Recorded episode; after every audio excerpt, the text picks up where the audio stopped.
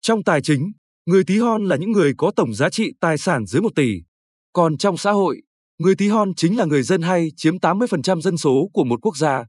Họ là những người lương thiện, chăm chỉ làm việc và cố gắng mưu cầu cuộc sống tốt đẹp hơn. Họ xem trọng đạo đức và thường phong mỹ tục. Họ nỗ lực làm giàu nhưng không bao giờ muốn đạp lên người khác. Nhưng khi đất nước bị xâm lăng, họ chính là những người đầu tiên ngã xuống trên mặt trận. Họ chính là những người lăn xả sông pha trên chiến trường. Họ chính là những người hy sinh cả sinh mạng mình một cách thầm lặng. Họ sinh ra được ít người biết đến, cống hiến hết mình cho gia đình và xã hội rồi khi chết cũng không cần nhiều người biết tên.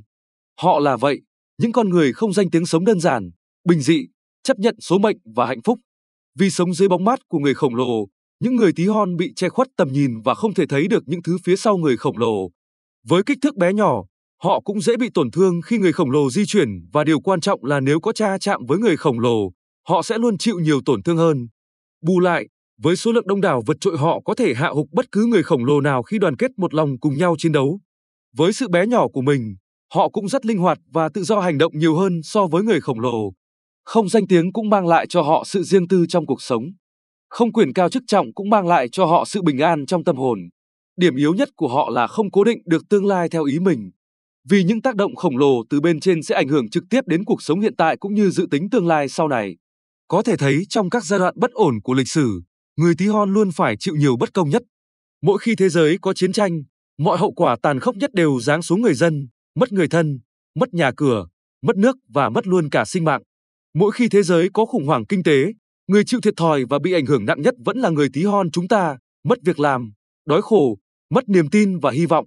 Thật vậy, mối đe dọa lớn nhất đối với cuộc sống chúng ta chính là sự bất ổn kinh tế và đe dọa an ninh từ bên ngoài. Nói chung, với vị thế người tí hon thì chúng ta cũng không thể nào tác động đến kinh tế thế giới hay mối quan hệ giữa các quốc gia được. Tầm cao ấy chỉ có những người đại khổng lồ như các vị lãnh đạo mới giải quyết được. Việc chúng ta có thể làm là tập trung phát triển kinh tế và bảo vệ gia đình. Và hãy cầu mong cho sự hòa bình của thế giới và sự ổn định của nền kinh tế cả trong và ngoài nước. Còn nếu không may đất nước chúng ta bị tác động xấu từ tình hình thế giới thì nước tới đâu chúng ta ngăn tới đó. Hãy đồng hành cùng nhà nước và các chú bác lãnh đạo để vượt qua giai đoạn kinh tế khó khăn. Và hãy sẵn sàng đứng lên bảo vệ Tổ quốc khi chủ quyền lãnh thổ bị đe dọa. Dù rằng đời chúng ta kiếp hoa hồng, yêu hòa bình thích sống chan hòa tình thương với mọi người, nhưng khi kẻ thù bắt buộc, chúng ta sẵn sàng ôm cây súng chiến đấu đến hơi thở cuối cùng vì làng quê non nước bình. Hãy là một người tí hon vĩ đại. Cầu mong các bạn luôn khỏe mạnh và cầu mong thế giới luôn bình an.